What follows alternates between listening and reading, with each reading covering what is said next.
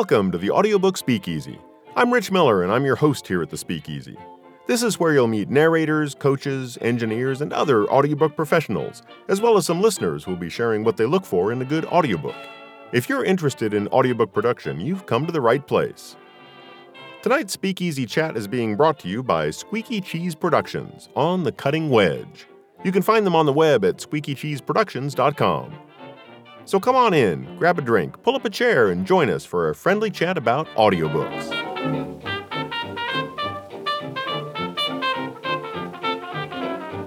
My guest tonight is the senior director at one of the largest audiobook production companies in the country, if not the world, Macmillan Audio. Guy Oldfield, thanks for joining me in the Speakeasy tonight. Hello, Rich. How are you? I'm doing very well, thank you. How are you doing? I'm good. Yeah, yeah. I'm uh, I'm relaxing after uh, what's been a pretty a long week at work. Yeah. Well, that's good. It's always good. Always good to relax, and a speakeasy is a good place to do it. So, uh, this being a speakeasy, what are you drinking tonight, Guy? Uh, forgive me. I, I've gone for the most unsophisticated drink, although I think it's sophisticated. I'm actually sipping a P B R right now, just keeping it plain and simple. P B R is, um, you know, it, it took me years to know what that referred to once ah. it became popular again. Because when I was a kid, that was one of the beers that when we would go to family functions, uh, that was a popular one back in the yeah. old days, uh, since, you know, I'm up there in, in years, um, that my grandfather and my uncles and uh, my dad a little bit would be would be drinking. And then I don't remember when it was that it all of a sudden became popular again, the eighties or nineties or I don't know. And then all of a sudden I started hearing P B R, P B R, peanut butter and what? I, I just, yeah. I, I couldn't understand what that was all about. it, it's, it's interesting you say it, because for me, being a, a Brit now that lives in America, it was also completely lost in translation for me. I had no, I mean, I knew it. I acknowledged that it probably was a bit of a hipster beer, but I didn't come to it from this kind of this revival of drinking P B R. Yeah. As I say to friends of mine who occasionally sort of give me the side eye, like, you drink P B R? I'm like, yeah, it does what it says on the tin. Okay. So it's plain and simple. It's Friday and I want to crush a beer. And yeah. that's what's happening right now. I would, I mean, maybe if, depending how long this conversation, how deep we go, I might, I've got plenty of single malts on the shelf, so I might grab a single malt. But for now, where I'm at after this very, very busy week at work, just a just a cool P B R is to- working for me right now. Totally understandable. So, um, so if if we do end up talking about uh, single malt, that would be fine. Real mm. brief, real briefly, uh, what's your what's your preference in a single malt? Oh, probably uh, a Dalwhinnie's, I would think. Um, maybe anything which is is more brandy cast is, is more my to my my taste. Yeah. Um, Do you like the uh, the sherry cask finish? Yeah, no, abs, abs, absolutely. I think anything. I'll, I'll go with something which is smoky and peaty. It's Scotch at the end of the day. I, mm-hmm, you know, I, yeah. you know, I'll, I'll drink it. Um, but I, funnily enough, I've actually I spent many a happy holiday in Scotland, fishing holidays with my father. Nice. And have been through the Dalwhinnie's um, distillery a couple of times, and I love it. I love what they make, and yeah, it's it's it's. it's I'm very I'm very fond I'm very fond of that for all sorts of reasons. Um, I I recently had a significant birthday in my life, and I um I seem to have been rewarded for that birthday by receiving lots of brown liquor. That's fantastic. What, whether my friends were trying to make a comment about me, I have no idea. There's, there's quite a collection of single malts which I'm chipping away through. It's quite, quite so. All right. I, I get those comments as well, and uh, I'm I'm happy to get them. I like Dalwhinnie. I've got a, uh, I think I've got a fifteen year right now. Oh, uh, nice. I think it's a fifteen, might be a twelve. I, I don't remember what I've got in the uh, in the cabinet right now. Yeah. I tend to go for. Um, I, I like an Isla Scotch about once every three to six months. I'm just ah. so in the mood for the really heavy smoke and the peat. And then for months after that, I'm like, nope, no interest. And then all of yeah. a sudden, I'll get in the mood for it again. Typically, yeah. I, I kind of like a, a Highland or a Speyside. Yes. Yeah, absolutely. It's nice to speak with someone who knows their Scotch. Um, uh, I, that's about the extent of what I know. That's safe for me too. my, my my wife uh, mentioned at one point, well, you know, talking to this person and, you know, they don't know whiskey like you do. And I'm like, I don't really know it all that well. I kind of pretend to. And and I, I do enjoy learning about it. I, I can't wait to go to Scotland someday and yeah. uh, and learn more and actually go to the distilleries. Um, but uh, but I, I do love learning about it. I am no expert, though. I, I keep trying to get a uh, a book to uh, to narrate that is about Scotch. And the the couple of uh, of publishers and authors that I've approached, they just don't have the, the time or the money or the interest in getting an audiobook made. But there are quite a few good books out there about uh, all kinds of whiskeys and uh, and especially Scotch. So one of these days, I'm going to be able to narrate a book on uh, on Scotch or or all whiskeys. It seems to be the perfect it's the perfect subject matter to listen to, mm-hmm. while also well, drinking at ex- the same time. Exactly. Why doesn't this exist? Exactly. This must exist. Yeah, so. it would it would be perfect. So, yeah. Well, I'm I'm joining you not in a beer, but in a similarly uh, bubbly drink. I'm actually having a uh, hard cider, Henry Hotspur's Hard-pressed ah. for Cider. I'm a I'm a fan of uh, I'm more a little bit more of a fan of pear cider, but uh, but yeah. I do like a good apple cider, and this just seemed like a good time. So ended up being a good match with a with a bubbly beer as well. Oh, good for you! I come from the part of the U K where cider comes from. I'm from the southwest originally oh. in the in the U K, so I was raised with cider. It's very yeah. much. I mean, it, I think in the same way that. I don't know, maybe P B R, maybe Bud Light is kind of the drink that you first drink in the U S. Mm-hmm. It's the kind of the thing that you can get your hands on. Yeah. Cider, cider in the southwest of England, where I'm from, um, cider, it's just everywhere. It's absolutely everywhere. Huh. And we got some real, we got some real good ones. I'm not, I, I'm I'm happy to see it over in the U S. I mean, it's obviously pretty commonplace now.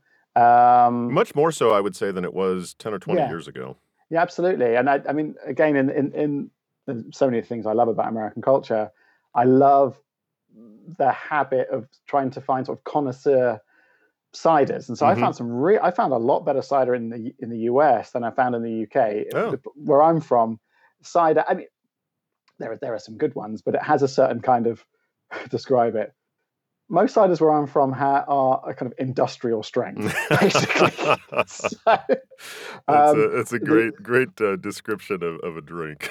the um, the one local local to where my father lives when he's in the U K, the local brew is known as Chainsaw. That's what it's called, Chainsaw. And that's great. I think you, I think I think you get how strong it might sure, be because it'll yeah. it'll cut you down. So. That's great. Well, thanks for coming into the uh, the Speakeasy Guy. I hope the uh, the P B R goes down well. And if you follow it, it up, if you if you go backwards and follow it up with a, uh, a Scotch chaser, let me know. But um, but thanks for coming in. Cheers. Welcome. Cheers. So you said uh, southwest of the U K. I am not terribly familiar with the U K. I've only been over the pond once, and that was okay. in uh, when I was working for a company that had a. Uh, either a subsidiary or a sister company, I don't remember now, in Crawley. And oh, yeah. um, and it, it was not a, a terribly interesting place to visit, but they did let me get one day of sightseeing in, and I, I went up to the tower. Um, so I'm not really familiar with uh, with the Southwest. Uh, where, where are you from specifically? So specifically, I'm from the Bath area. Oh, okay. So I've Bath, definitely so, heard of Bath. Bath, so Bath, Jane Austen, basically. Mm-hmm. Jane Austen. So I was raised between uh, in Bath and also North London. So oh. Bath was where I went to uh, school and then uh, college in London. So, right. but yeah, always always lived in the south. Always lived in the south of England. Now, where did you go to college? Uh, my first college experience, I went to Cardiff University. So Cardiff, which is the capital of Wales, which is South Wales. Mm-hmm. I studied politics. And off the back of that, I went to college in London. I went to a college called the School of Oriental and African Studies. Oh, wow. And I studied uh, Middle Eastern politics and Islamic sociology. Uh, why I did that, I sometimes ask myself. why I, why I, did that. I was just curious. I was just, I was just curious. Um, this was in the turn of the, I'm going to say this. This was in the turn of the century. Yeah. Which sounds very dramatic.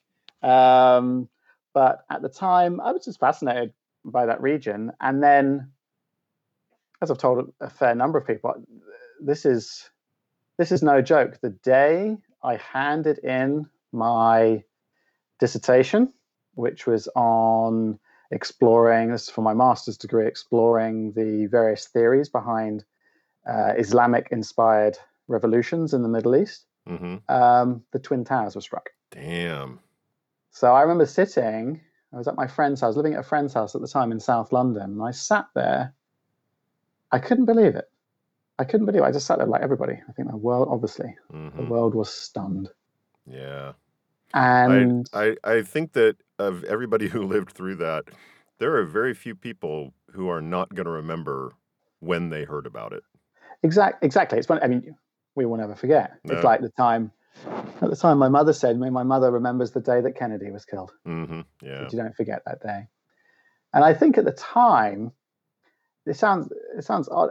I knew at the time.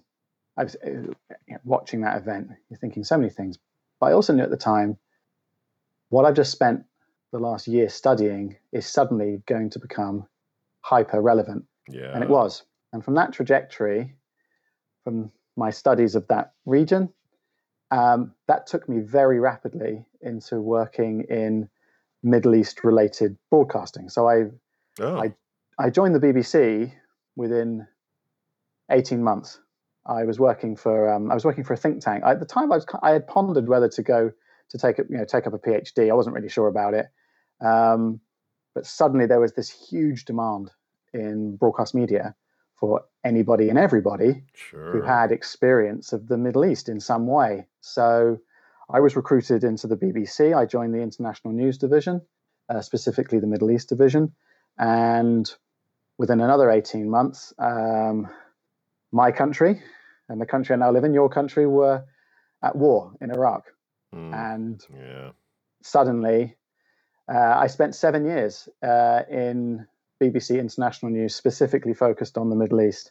And now, now when you were when you were doing um, politics in college, and when you were mm-hmm. studying what at the time was probably not studied nearly as much as it is now, um, were you thinking at the time that you would like to go into broadcasting? Were you thinking about going into teaching, um, history, some something else, or um, or were you um, just sort of thrown into being in uh, the media?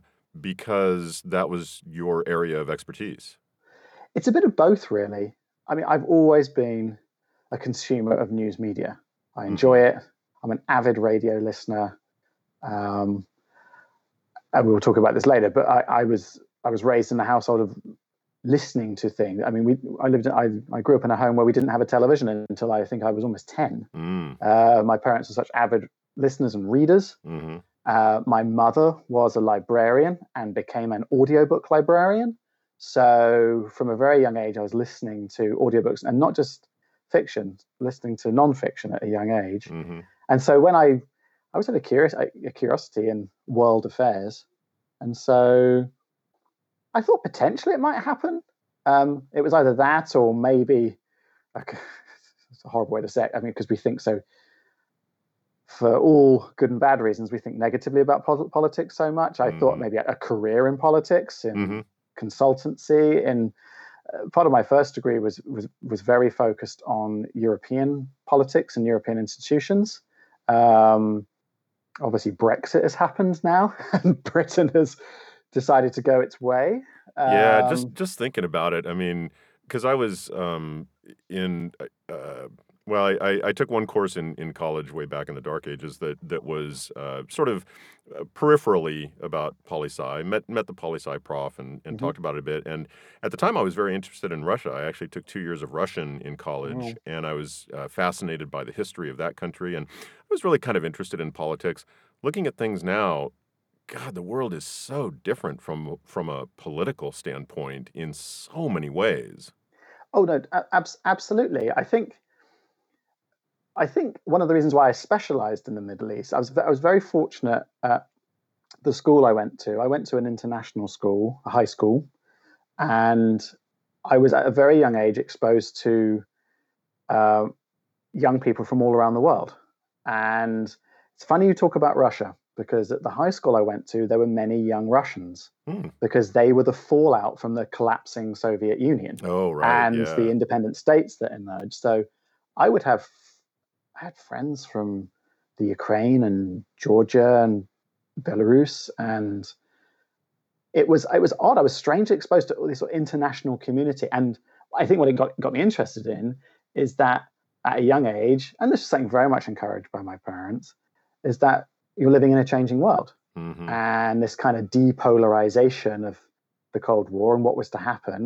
And then I went on to study a region which was in a state in, in the Middle East, which is a, it was it was in a state of imminent collapse, and which is why in the books that I work on, I always tend to gravitate towards books about geopolitics. I just mm-hmm. I just enjoy them and people's in, interpretations of them, and um, they are incredibly popular at the moment, particularly if you mix in the COVID sure, um, yeah. sort of dynamic as well. So yeah, it, it was a combination of curiosity. Dare I say, a kind of combination of instinct. I could just sort of see the world as this sort of, yeah, it's changing. Mm-hmm. And as I was, I was saying to somebody earlier today, actually, I've always professionally always tried to move towards things which are in a state of change. Um, I found that's been the most interesting thing to do. It's been the most rewarding, the most prosperous. And I've got no doubt I got lucky in the sense, well, fortune by misfortune. Right, considering right. considering what I had studied. Yeah. Um, but I went for it. And I, whilst those years of working in news and Middle Eastern news, they were tough. I mean, at a young age, I saw some very, very grim things. No doubt. Um, and the toughest day, I had to report on, I got into on an early shift. I got, I got into a, an early morning news briefing. And I discovered that one of my school friends had been killed in Iraq. He was a serving officer for the British oh, Army in Iraq. Wow. And so that was that was a surreal moment mm. for me. And it brought it all all home. And that's really, from that point, that was in that was about two thousand five. That's when I sort of began to think, right, maybe a trajectory to do something else. And another passion in my life is sports. Um, I'm an unashamed sports fan. I've always mm-hmm. enjoyed playing sports and watching sports. And so from news, I transitioned into sports news broadcasting, which also allowed me to travel a great deal. Mm-hmm. Um, I was also I did that for what was that three years at the B B C. Um, well, that's great that you had uh, enough cachet at the B B C to be able to do that without being held back. Well, no, we need you over here. Um, You know, it's it's it's great that uh, that everything had gone well at that point, so that you could transition into something that you found interesting. No, absolutely, and again, very lucky. Again, because of the intensity of the work in my early career, the, the B B C went through a profound transition in the early noughties and how it trained producers. And that initially, if you went back to sort of twenty, twenty-five years at the B B C, you would still have been on a very traditional training path. Mm-hmm. You would have been trained into broadcast journalism, broadcast engineering, broadcast management, all the back office work. And in the early noughties, um, the B B C really got to grips with the challenge of digital very early and realized that it needed multi-skilled staff and it needed them very rapidly. Yeah. So from, from my early twenties, I was trained in basically everything required to do anything and everything in broadcast media, from script writing to camera work to radio transmission to basic engineering work to uh, editing work to it, it just you're just given the full remit. And that was unusual, but the B B C was going that way and it, and it invested very heavily in multi-skilling its staff because it needed people to do so much because suddenly it had so much to do. Baptism and, by fire. No, it was. It was. Oh, oh, yeah, absolutely. I've been thrown in the deep end so many times. um, but also, but it teaches you resilience. Sure. It teaches you adaptability. And it's something which I look for in people that I'm hiring. Mm-hmm. Um, it's something which I work with people to try and get them to develop and test them for the people that I hire. I'm always, to a degree, testing them to see if they can do it. I think fundamentally the best producers are the producers that have the instinct to work it out for themselves. Um, and so, yeah, so those early those early years were kind of crazy. There's a lot of travel. Uh, there's a lot of figuring it, figuring things out on the fly. Mm-hmm. Um, but I love it, and I continue. I continue to love it. That's great. I like that. That um, you know, if you have the instinct to um, kind of figure things out on your own. I, I don't think it's ever a bad idea to ask for help when you really need it. But what I what I it seems to me that what I see frequently is people who are who are asking for answers to questions that if you really just give yourself, you know, don't just think about it for three minutes and mm. and um, realize that you don't know the answer. Think about it for thirty minutes. Think about it for three days. And and, you know, consider all the different angles. And my guess is that a lot of these questions that people have that they just kind of immediately throw out there, if they really just give themselves a chance, they'd probably come up with the right answer ninety percent of the time. No, I agree. I I agree entirely. Um, yeah, the ability to make decisions and the methodology to make decisions. I mean, we're we're talking in the abstract already. It's probably the P B R that's talking about that. um, no, but it's something I look for in people. It's like, can you think abstractly about something? Can you problem solve? Can you, um, yeah, can you figure it out? And it's interesting you mentioned it before. Can you also raise your hand if you don't know? Mm-hmm. I think that's a, that's often a true test of someone. Like, can you actually say, "I don't know," and yeah. admit that it's that you don't? And there's nothing wrong with it. I I, I don't judge people for saying, "I don't know." I'm, I'm I've said this many times to the people I've worked with over the years and the team I work with now. Is that I I um, I know what I don't know. Mm-hmm. So yeah, and and we'll figure it out. Yeah, it's it's it's it's a balance because you, you want to ask for help, but I just think that sometimes people ask for it too quickly. And it seems to me that, um, I don't know, in this country especially, you know, pull yourself up by the bootstraps and, you know, don't ask for help. And it really, it, it does a disservice to um, to yourself to not be able to ask for help, I think, especially in the really difficult times, you know, like uh, if you're grieving the loss of somebody mm. or you're going through a, a major life change that you hadn't anticipated. Um, it's it's really helpful to lean on those people that you trust, and uh, a lot of times you're well, no, you gotta you know take care of yourself, and I just I just think that does a disservice. No, no, I, I would I would agree. It's interesting. I've just done a book about um, popular fads in social psychology, and the whole kind of buck up culture mm-hmm. is uh, it's bullshit. Yeah. It's, um, That's a, uh, that's a straight way to say that. Yeah, I, it is. I, I agree. It is. It's based upon uh, it's based upon phony science, and it's based upon kind of bullying culture, mm-hmm. and it doesn't solve problems. Yeah, it's, it's also it's... hard to get away from when you get it drilled into you from a really early age. I mean, at my age, you know, back in those days, it was, I think, even more common than it is now to, well, no, boys don't cry, and, you know, you mm. got to take care of yourself and, and all that. And uh, it's really hard to get away from that and to realize, no, I do need help, and I need to reach out to, you know, these different people. So I, I think that's uh, that's really important. No, I agree. And, and and professionally, I've seen it. It's such a, it's so interesting to live in this country. I've lived here seven years now. And to see it in professional environments is fascinating because in the U K, the U K is a very consensus, well, until recently, the U K is a very consensus-driven society, and that translates into working life. People are often looking, the way I say that is that in the U K, and I can say it's for broadcast media, people are often looking for the right way to do things, not necessarily the most efficient way to do things, or mm-hmm. just get or getting on with it. Now, that comes with a caveat. Sometimes it can take too long to get things done, yeah. which is one of the reasons... one of the reasons why I do like working in New York media culture, because there is a culture of let's get on with it, mm-hmm. a preparedness to, it's a cliche to fail forward, um, but to try things. If it doesn't work, try it again. Um, the challenge, though, and I found this, I've hired many times in the U S, is I've often encountered young staff, young freelancers, producers, cutting their teeth in the industry, and nobody's trained them. Nobody's given them the confidence to either ask for training or to feel they can try things, make mistakes, and kind of protect them. And that's, it's something that I I focus on a lot professionally here, is trying to give people an opportunity to prove themselves. Yeah.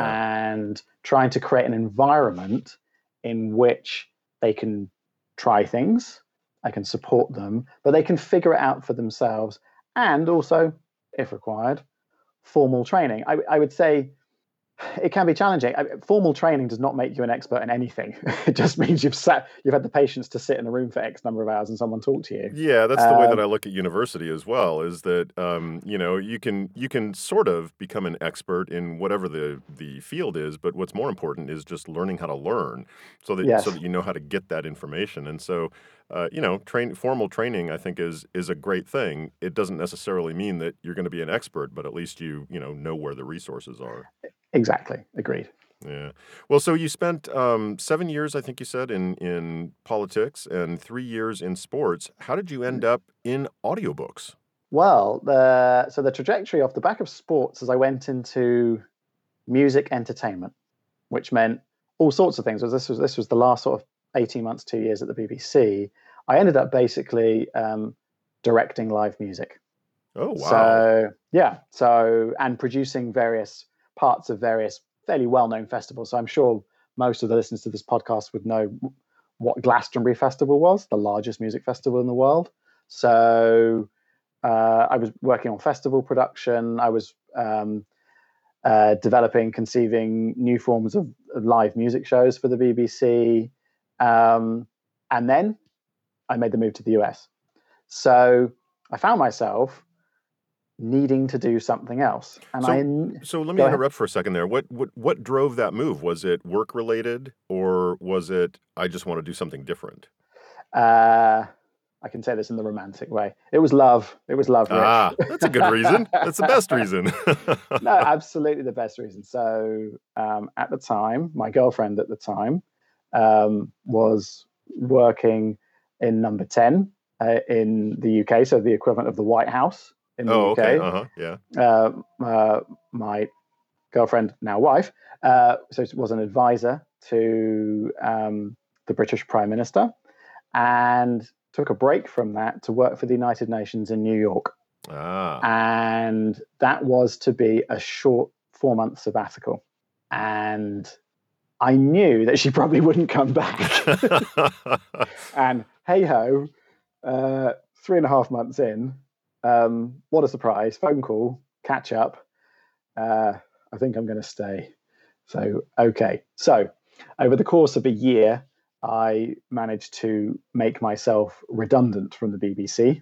Um, yeah, I got a very, I got a very generous sever- severance package from the B B C. And nice. I waved goodbye. And I took that money and I set myself up in New York. Um, and then, ju- ju- pretty much when I moved to New York, my girlfriend... we got married, and um, yeah, set up, and started started trying to find a path to what can what, what can this profession, you know, what will be my professional life in in the U S. And I ended up, because I'd worked in music entertainment, I ended up working for M T V, and I produced. Uh, I could go back the years now. What was it? So I was one of the producers of the twenty fifteen V M As. Oh, so.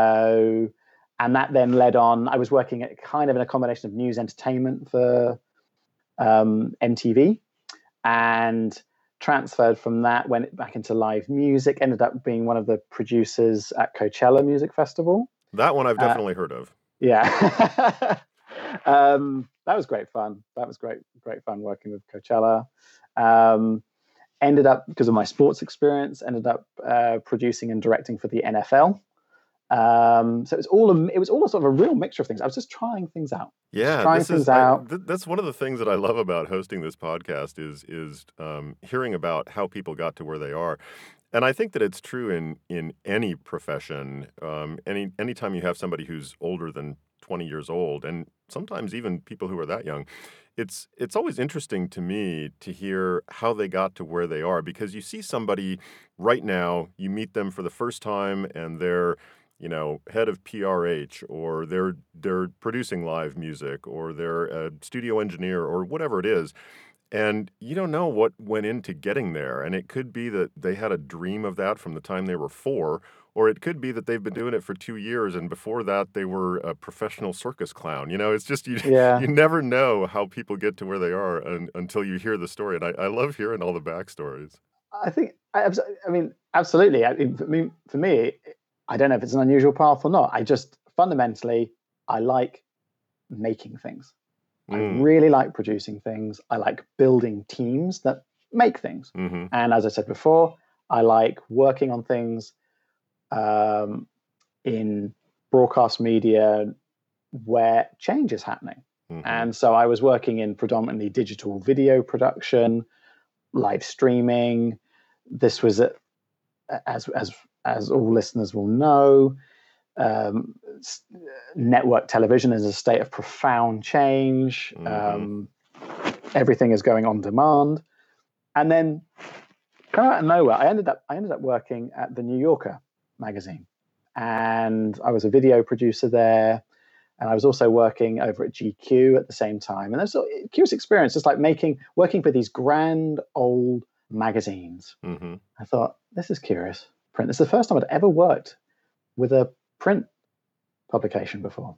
I thought, what's going on here? This is really curious. Here I am trying to create digital video content with you. And I could see these profound changes happening at these magazine companies. And a friend of mine who works in publishing, and believe it or not, this is the only other person at the time I knew who worked in book publishing, said, are you like aware that audiobooks are really blowing up right now? Like they're, they're like a thing, and like they're going to become a thing. And we as publishers are really leaning on them right now, that we've got, you know, we're investing a lot in these. And so I started investigating, and the job which I have now, it just, it, it popped up. It was, it was like another coincidence. It was just, it just came up, and I had a phone call with our president and publisher, Mary Beth Roche. And within a couple of weeks, I was working for a book publishing company. Fell into place. And just fell in, and that was it. And yeah, I had to, I just had to get on with it. So how long uh, have you been at Macmillan now?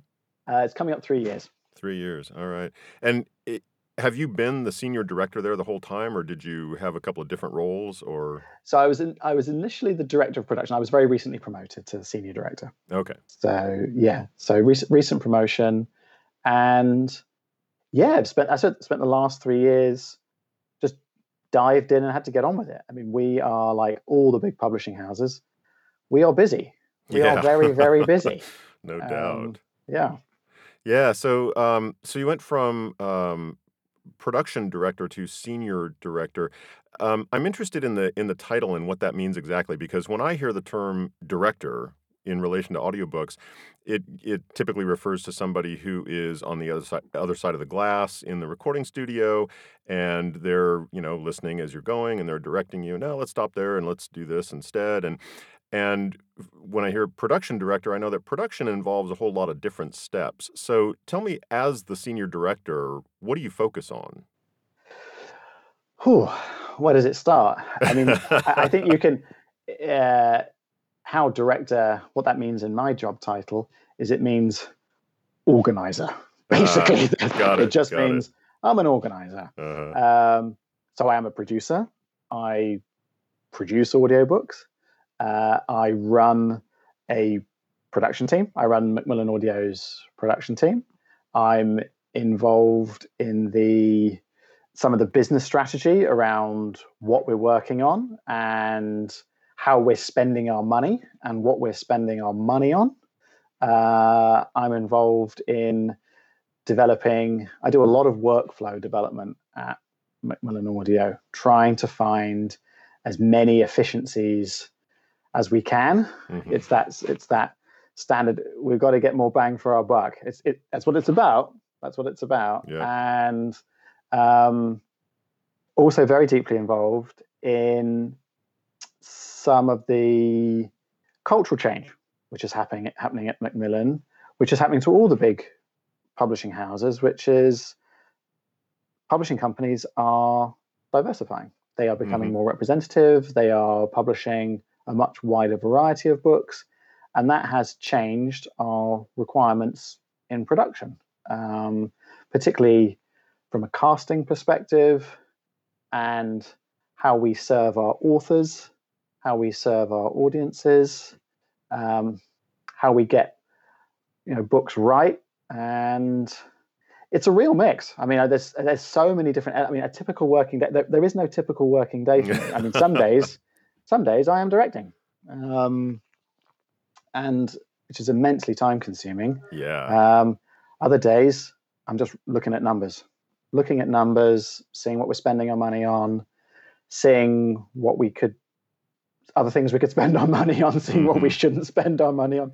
It's, I mean, I've made the job, I kind of, I've made the job my own, really, because there's all sorts of things I want to bring to Macmillan, but this is fundamentally, I was explaining this to our associate publisher very recently, who's effectively our, our deputy of our department. I was saying one of the reasons why I'm so interested in production workflow and efficiency is trying to be as creative as we can for our authors, because fundamentally audiobook production, it is a scale business.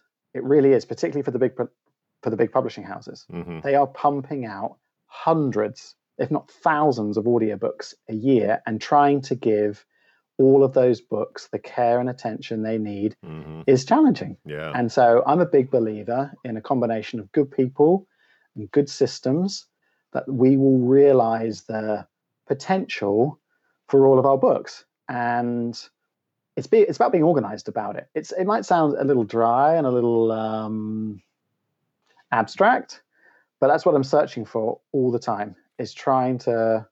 I think that sounds great. Um, I think that, you know, knowing that there are people out there where, you know, there's this book and there's this book, this is a huge bestseller, this is just a book that a few people buy, knowing that there are people who are saying, yes, it's worthwhile to make this audiobook, and we want to make this audiobook the best it can possibly be for the author. I I, I think that's a great goal.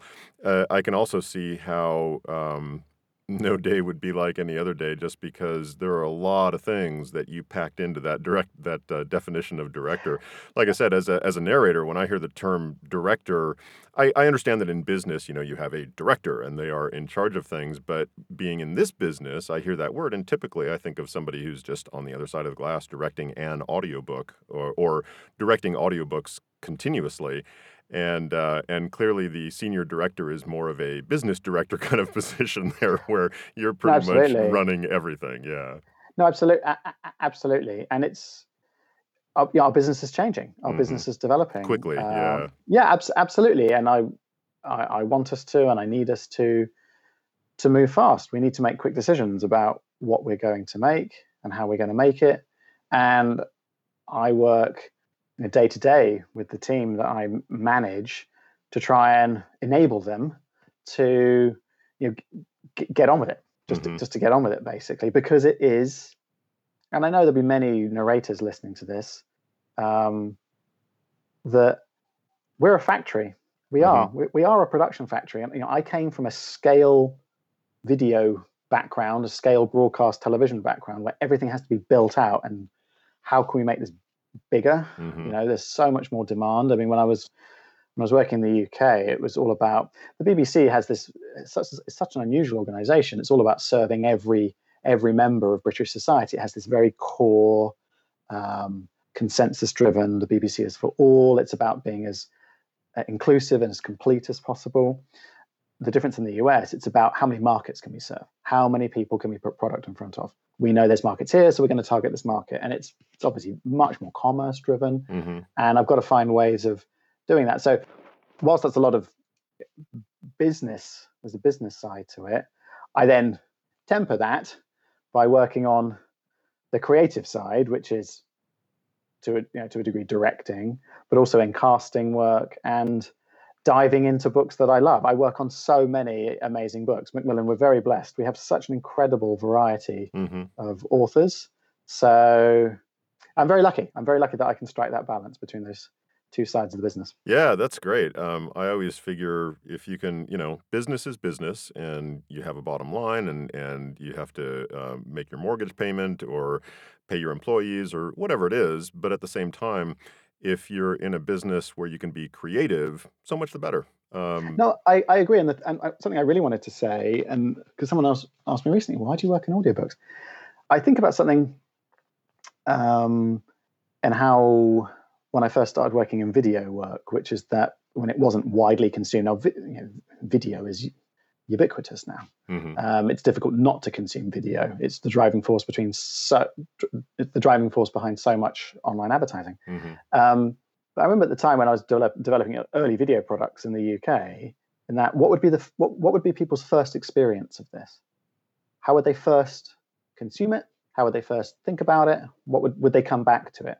And something I'm always looking for in audiobook production is this is this thought I have in the back of my head is that this book. This audiobook might be the first one that someone listens to. Mm. So it has to achieve a particular standard, and it has to be something that there's the possibility that listeners will come back and they'll want another one. Mm-hmm.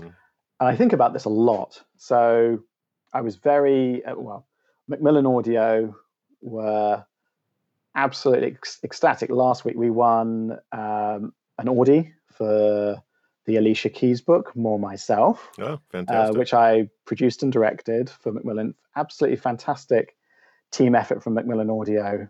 Um, so happy. It, it won for the uh, author-narrator category. Mm-hmm.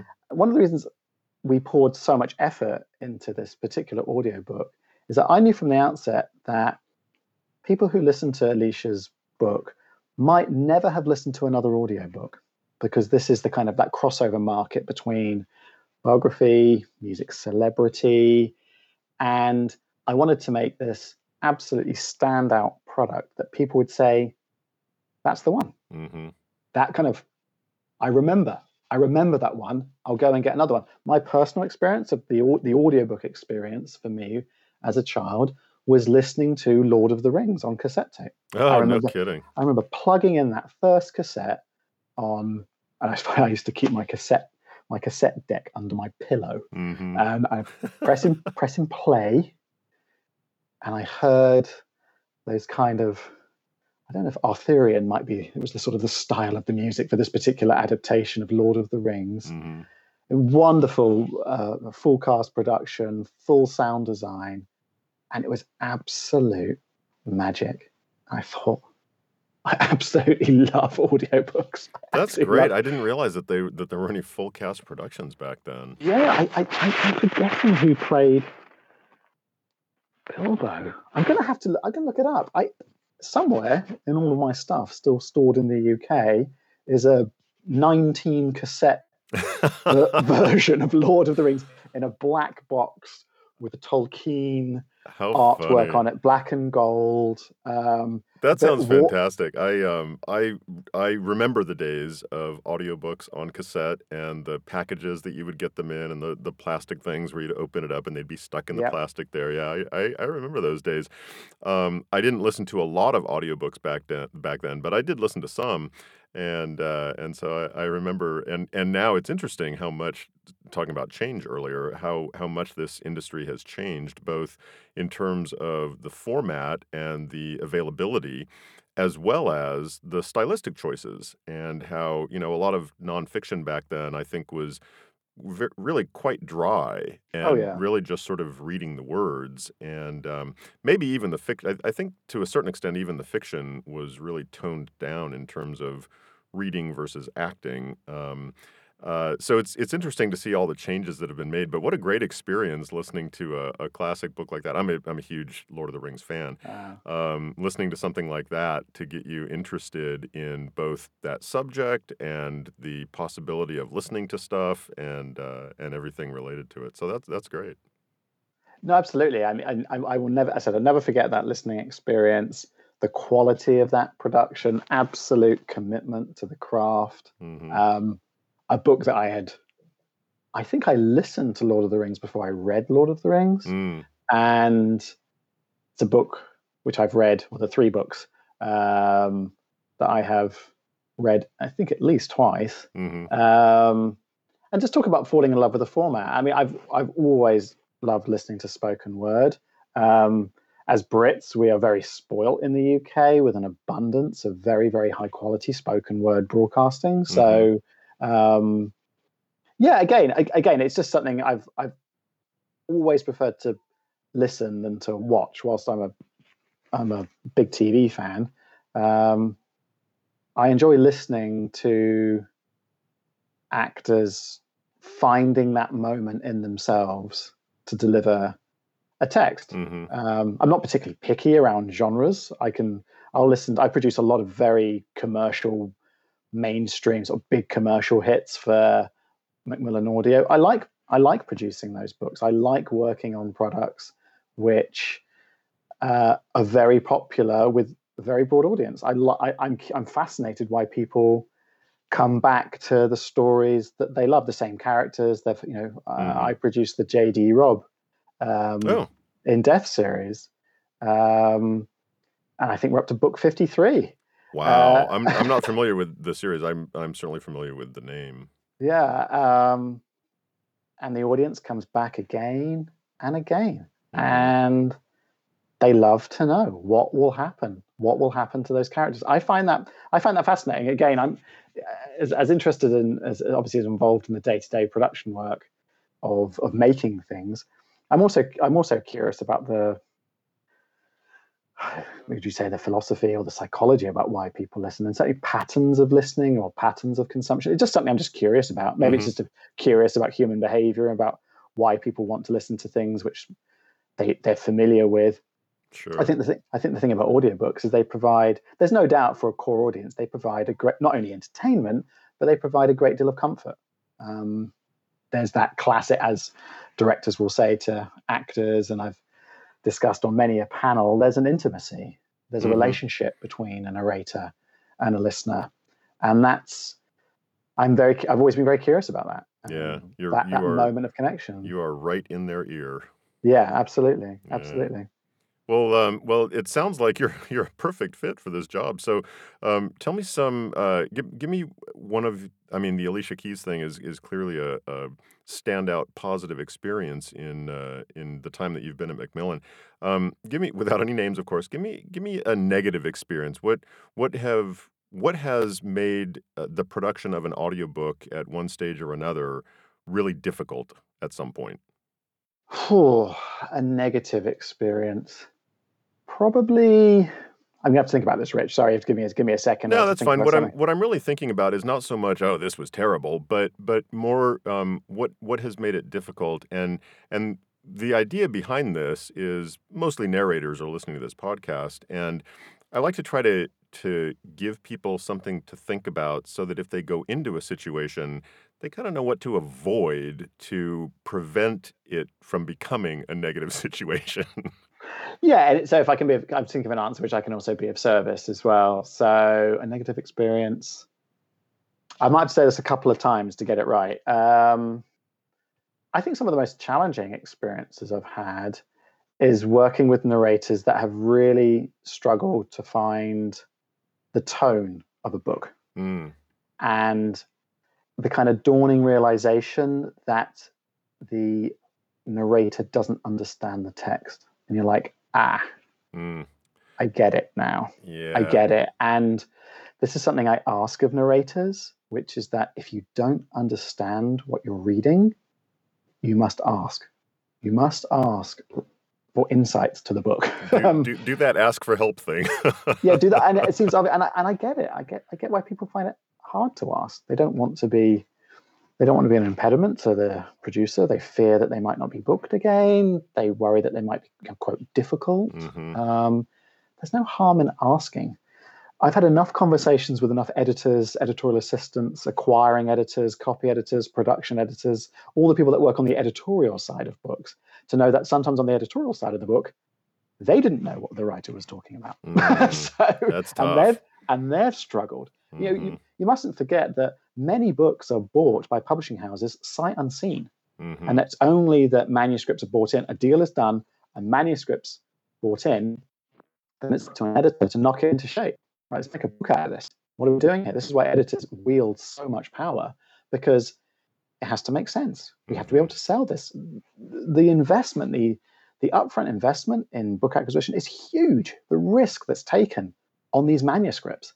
Um, is enormous. And so that's why there has to be so much filtering and editing. And obviously once you get into a, you know, a great editorial relationship between author and editor, these things just flow. But when that translates through, and I think sometimes there can be, because of distance, there can be a, things can get lost in translation from the point at which it lands with a narrator. And I never want, I never want narrators to feel cut off mm-hmm. from understanding the book, but I've definitely had incidences where it's dawned on me, like, I actually realized this narrator has no idea what this book is about. Mm. And they've got, and that's for both fiction and nonfiction. Mm-hmm. And they've either, from a nonfiction perspective, they just sound disingenuous and, or bored. Mm-hmm.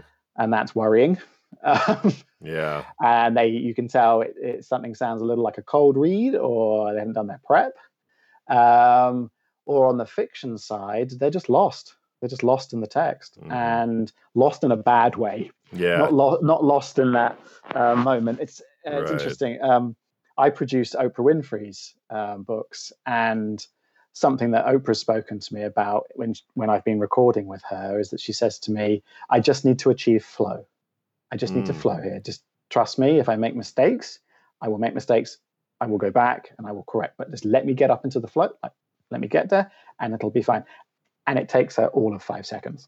so, um, so it's just, I think it's a sort of a, a forewarning of, I'm okay, thank you. Um, but it raises a good point, which is I hear hundreds of incredibly skilled and talented narrators, and they're into it and they're in the moment and it's there. But when, when it's not there, it can be very jarring. Mm-hmm. And I think about it from a from a producer, creative perspective, but also a producer, director, business perspective of, oh no, how is the author going to react to this? Sure, yeah.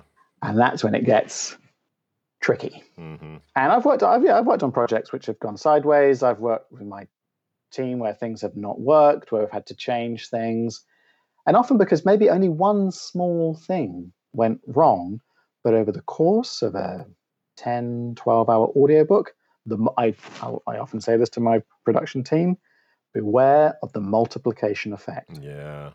Over that distance, suddenly it's a massive problem. Mm-hmm. And that's why narrators have got to raise their hand. They've got to say, I need help. And that's tricky. You know, producers, producers are busy. You know, they've got, hun- you know, we're producing many hundreds of books. Producers have a great deal of responsibility. Um, but yeah, that's been, that's been some of the most, the most challenging. Yeah, I could see, I could see how that would be the case. Um, yeah. It, it sort of reminds me a little bit about, you know, raise your hand if, if you need help understanding this uh, phrase, the, the entire book, whatever it is. Um, mm-hmm. it, I think that one of the things that I learned um, early on, not quite early enough, but early on, was also to raise your hand and say, you know, I don't think I'm right for this book. And nobody who is doing this work ever wants to say that, because you want to be able to do anything that you're given, and you're yeah. strong, and, and everything is good. But um, at some point, hopefully early on in the process, you need to recognize what you're good at, what you're not good at, and be willing to say, at the risk of losing a job, I'm just not the right person for this process. I, I couldn't agree more, and that's a very challenging moment for those trying to break into the industry. It is. it's still, I think it's still challenging for those who are established in the industry. But yep. I've had that. I've had that feedback from some narrators, and I appreciate it. It, it is. It is appreciated. You're a better narrator for it. I think you're. A, you're also a better producer for it through having that experience as mm-hmm. well. Yeah. Um, it can be a reminder of maybe I picked that one wrong. Maybe I need to pay. Maybe I need to pay closer attention to this. Like, maybe something isn't right here, and maybe I was expecting too much from somebody. Um, it's why at Macmillan we we try to we have a we have a relatively new narrator database, and uh, we try and record as you know, as accurate information as possible about what narrators obviously c- can do and what they what they can't do. And I ask for any narrators listening to this who are registering with our database, it's be honest with yourself. Mm-hmm. Be honest with yourself. It's very easy to tick every single accent and every single genre. Mm-hmm. It's probably not going to help you from a casting perspective. Yeah. I much prefer to know the five things you feel really confident, genres you can you feel really confident about, and five to ten accents you're like, I'm absolutely rock solid in those, than rather have an audition which frankly wastes your time and wastes the producer's time mm-hmm. and has an author feeling unsure um, if they're listening to auditions. Um, yeah, so just be yeah be honest with yourself. Yeah. And it's as obvious as that sounds, you have to do it. Yeah, no, I I, uh, I think that's great advice in, in life and in audiobooks. Yeah, absolutely. So, uh, well, well, that's great. So, Guy, what do you do when you're not uh, when you're not involved in audiobook production? When you're not being a director and handling all those different pieces of the puzzle? Um, most of my life is spent chasing after my young son, who, who runs ring who runs rings around me. How, how old is he? He's four. Four years uh, old, yeah. They can just run rings around anybody uh, at that age. Yep. Just at this moment of, um, you know, they've got enough communication that they can answer back, and they've got enough communication that can, they can still claim ignorance. So, um, but no, in, in terms of, no, I mean, he's my son is absolutely, you know, he's the center of my world. Um, I think in terms of other things, I tend to just, the nature of lockdown and where I live in New York, I live in um, I live in the Upper West Side, and I I have a very wonderful community garden which I volunteer at, and it oh, sounds nice. all very grown up and very boring, but um, no, I think that's great.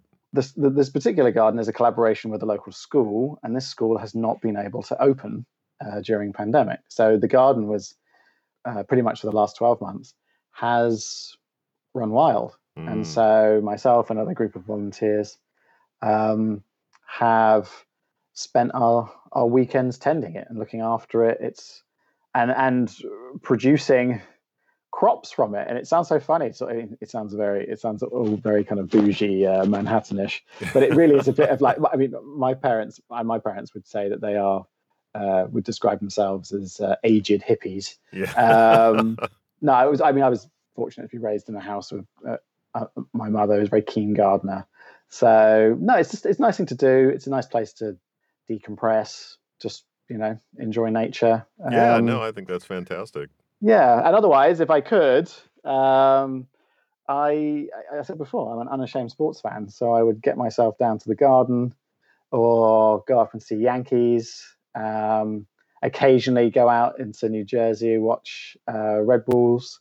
Yeah, so I don't know. I, I don't know. I, I it's it's you know, I, I don't know. I, I live I live I, I live probably a pretty mundane, boring New York life. No, I think that's great though. If if uh, that's something that you enjoy, have you already gotten your son to be a sports fan too?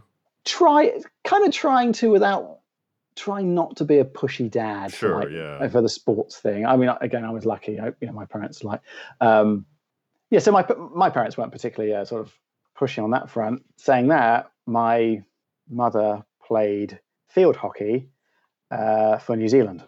Oh, so wow. It was, yeah, was big uh, college, um, was very was very successful college sports player. So, yeah. Cool. So, so even though they didn't push you in that direction, they had a lot of, uh, a lot of good thoughts about it. Yeah, no, absolutely. I just think that I'm, again, very fortunate that just kind of parents are like, yeah, pursue the things that you enjoy and try and, you know, whatever relaxes you, you can have fun with, enjoy it. And it's just, yeah, it's just a you know, sport. It's just a bit of escapism. I mean, I've, I've got to say, being a Brit in America, it's a, it's a, it's a, it's a cliche to say this country is sports mad. Um, um, I just uh, American sports just make me, they they make me laugh in a be, in the best way. That everything is just so much kind of bigger and mm-hmm. bolder. It's just funny. It's just it's just funny watching sports here. It's just. I enjoy. I mean, again, I'm a I'm a huge um, soccer fan. As it's uh, as I'm sure you know, uh, football, soccer in the U K, it's religion. Mm-hmm. It's yeah. it's just part of the D N A of British culture. Yeah, and um, it's very tribal, and it's just a little. It's just expressed a little differently here, but it's fun. It's it's fun. I like I like talking about sports because it's just escapism, isn't it? It's it's it's like it's like watching something you love or listening to something you love. It's just it's just escapism. Yeah, so. and uh, I. Everybody who knows me knows that I am no sports fan. If, in fact, of all the major league teams and all the different sports, if I, I probably know less than half of even what sport that team would play if you would rattle off their name. But um, but the fact is that I appreciate it as entertainment. And uh, when I lived in San Jose, I went to several uh, Sharks games, and mm. Sharks fans are pretty rabid. And, of course, I'm not. But I loved it. It was great. It was a great show. It's, it's like going to a theater. I mean, you're seeing a great show. Um, I, I used to I used to love baseball games, um, not because I cared who won, but because it's an it's an outing. I mean, you go out and you have the food and you sit there and you cheer totally. and you, you watch the people around you, and some people are totally into it and the kids are having a good time. And I don't know. I, so I, I am not a sports fan, and yet I uh, certainly understand um, how it's it's good in some ways. So no, absolutely, and, and and a life lesson that I took many years ago when I was working in music production, you'd be given a full roster of the year's roster of what you had to produce, and there were bands that you liked and bands that you didn't like. Mm-hmm. And on one occasion, I was producing a, um, I was producing a, a concert. I won't name them, but it was a, a very well-known American. I, I think I can say pop princess. I think I can say that. Mm-hmm. You can you can try and put a pin in who that was, but very. Still very, very popular. Mm-hmm. And I was backstage, and the lead sound engineer, who I'd worked with for year for, for many years, because they'd also come from a news background, was a hardcore um, punk and sort of black metal fan. And I, I, saw, I sat next to him. I thought, I looked at him and said, are you grimacing? Are you grimacing because this is that bad? And he said, no, no, no, no, you misunderstand me. I'm actually smiling. I was like, what's going on with you? He said, he said, look, you know, and this guy was, you know, knuckles to neck, full tattooed, yeah. just, just, just so into the music scene that he was into.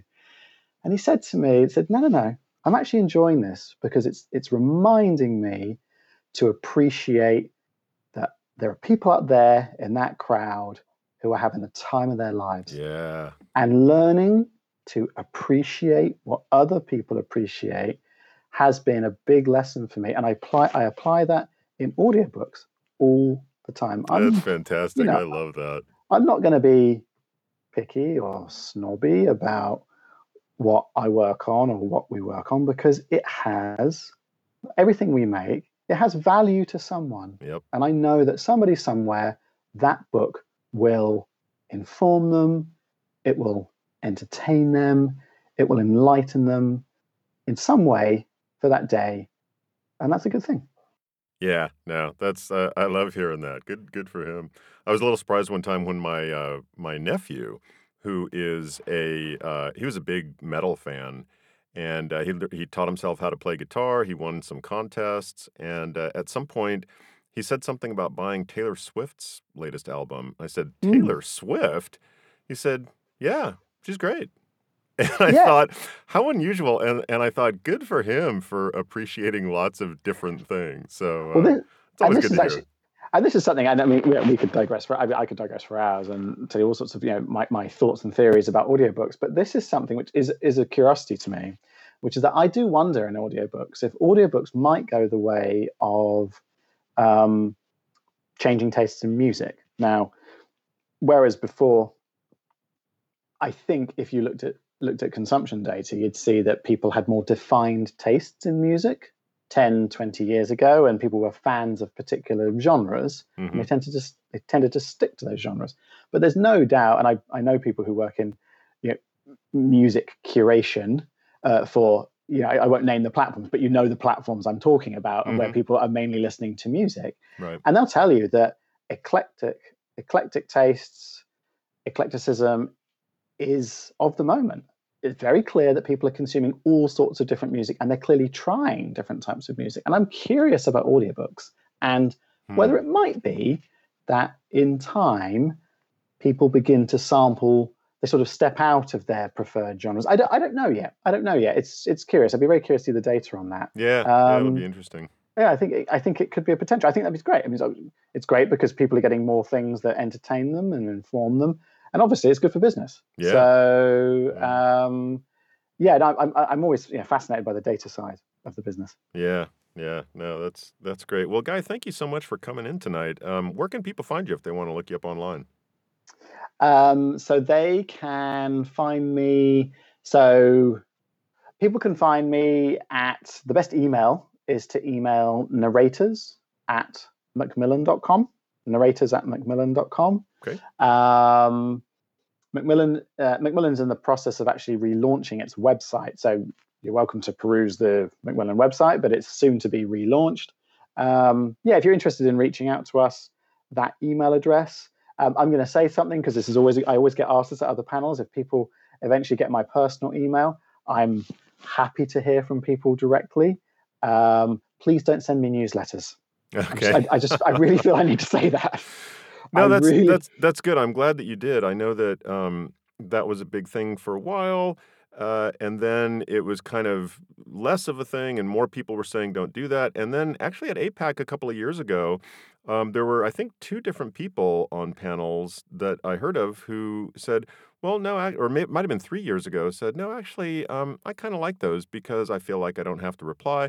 So it really is highly variable. And I always True. encourage people to um, find out specifically whether or not somebody is interested in getting something like that, because some people are and some people aren't. Absolutely. I mean, for me personally, no.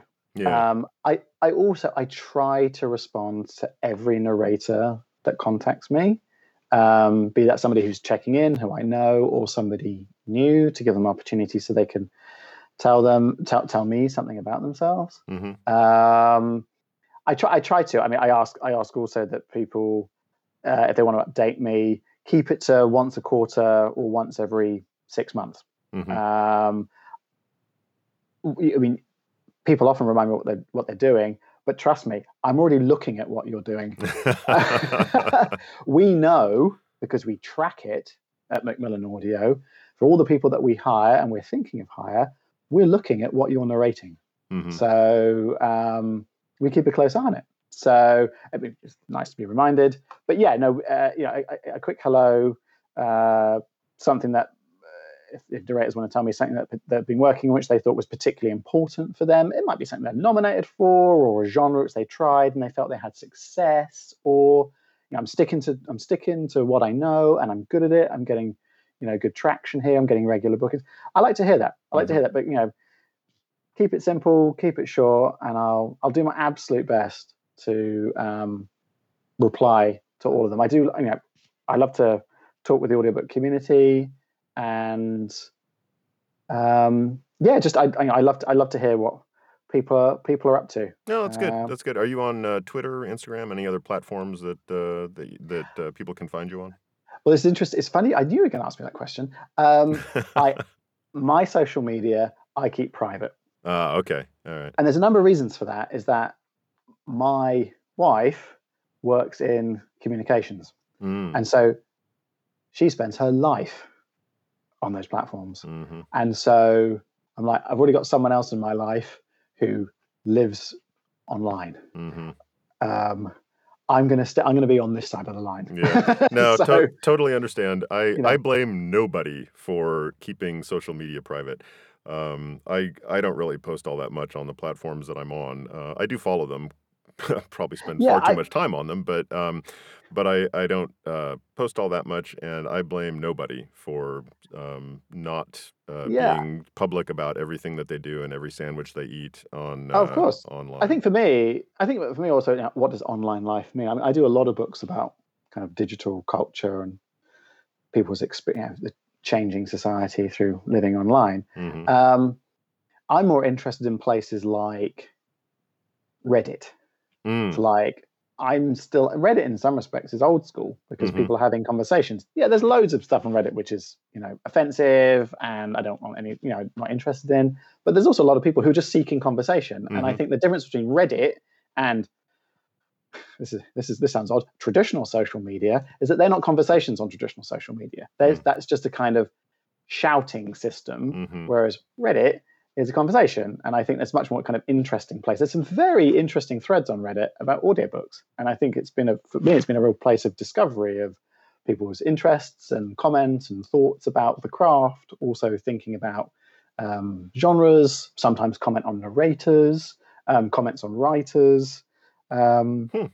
Yeah, for me it's it, for me it's fundamentally more interesting a more interesting space. I mean, we like every media producing organization, our marketing is constantly speaking to and using social media platforms. But on a on a professional level, if one could describe LinkedIn as a social as a place of social media, it kind of is. It's this kind of sort of crossover place. I mm-hmm. found that place more useful mm-hmm. for a place where people want to connect with me, because um, fundamentally it has the it's for professionals. It's mm-hmm. it's a it's a place of work. Yeah. Um, and anyway, nobody wants to look at all of my boring pictures of me and my son running around the park.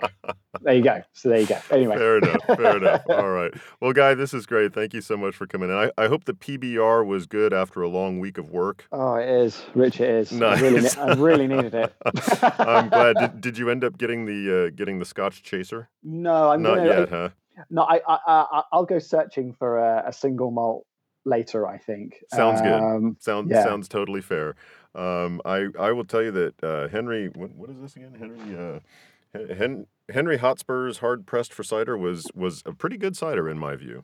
Good. Good. I'm glad. I'm I'm glad there's another an, another cider drinker in the world. You're yeah, no, off my I, own heart. I think they're great. Like I said, I, I like um, pear. You know what I used to get frequently uh, when we'd go out to a bar, uh, my wife and I would go to a, a pub in mm-hmm. uh, San Jose, and I would order a snake bite, which Ooh, um, snake I, bite. I've always thought that a snake bite is a great drink. And so I would order a snake bite and a black and tan, and they would always come over and give the black and tan to me and the snake bite to my wife, and I'd say, nope, it's the other way around. That is so funny. It's so funny. I, mean, I hope, I mean, I, I'm wondering now if your listeners might be quickly Googling what snake bite is. I don't know how commonplace snake bite is here, but snake bite is interesting. Snake bite in the U K was banned. It was illegal. No um, kidding. You couldn't serve it. If you got caught serving it, well, as a student, I worked in a lot of student bars and um, nightclubs. It was, you know, it was the best work. You know, you got to go out all the time, basically. And, sure, yeah. You know, on the on the on the on the alcohol side of the bar was always. Why would that be banned? So, um, but no, if you were asked for it, no, no, no. I was remember being warned, like, you can't serve it. You can't serve it. And also, snakebite in the U K, that is a, what we would call a mettler's drink. That is for that is for old school, kind of Ozzy Osbourne types. So, that's that. Know, maybe maybe it means something different there. What is a snake bite? A snake bite for us is half lager, half cider. Yeah, that's illegal. That's bizarre. Because it, it was considered to be poisonous. Now, I don't think it's poisonous. It will give you a kick because cider's strong and there's a lot of sugar in there. Um, yeah, that's why it's good. Well, exactly. Or you had a snake bite black, so you stuck a you stuck a shot of um, what do you what do you what, what would you call it here? We call it cordial. It's a funny name. Um, kind of like like berry concentrate, or I don't know what you'd call oh, it. Oh, sure, exactly. Probably something like Chambord or yeah, um, but it wouldn't it like wouldn't that. necessarily be alcoholic. It wouldn't necessarily be alcohol. It would just sort of give it like make it even sweeter. Wow. Um, Now, snakebite was, I mean, it was a, a, a thing of my youth. I wasn't, I mean, I wasn't into guitar music as a as a kid. I was always into, like, as a, as a teenager, I was always into electronic music. Mm. So, you know, it was, I don't know, it was always like the, like the lads at my school who were like into metal were always trying to get hold of snakebite or make snakebite in a plastic bottle and sort of drink it out on the sports pitch. I mean, it's just that ridiculous. Is just, that is so bizarre to me. It's like a, it's, it's just a sweet beer. I mean, it's just, yeah, exactly. That's bizarre. Exactly. And it will, look, it's good for listening. If you're, you're drinking it, if you listen to music, it gets you fired up. So. No doubt. No doubt.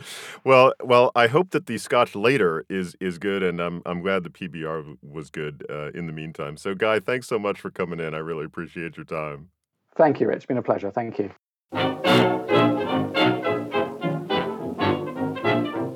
Well, that's it for tonight. Many thanks to Guy Oldfield for coming in for a drink. I really enjoyed hearing about his path to audiobooks through journalism and live music, and I hope you did too. Don't forget to check out the sponsor for tonight's episode, Squeaky Cheese Productions. They're on the cutting wedge. They're on the web at squeaky cheese productions dot com, and I'm very grateful for their support of the Audiobook Speakeasy.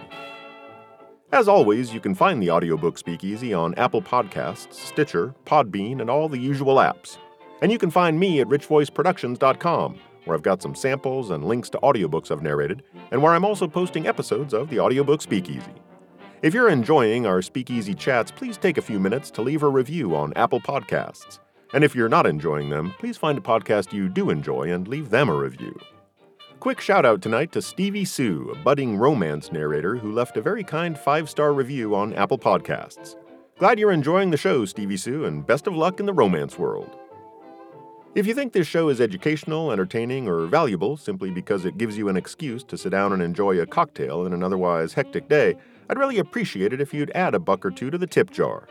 You can make a per-episode donation by signing up at patreon.com slash audiobookspeakeasy, or you can make a one-time donation by visiting paypal.me slash audiobookspeakeasy. Many thanks to the show's latest patron over on Patreon, Shaman Casey, who signed up at the wine level recently. I really appreciate the support, Shaman. Thanks for helping me keep the lights on here in the Speakeasy. Until we see you here in the Speakeasy again, I hope you can find some time to enjoy an audiobook. Cheers!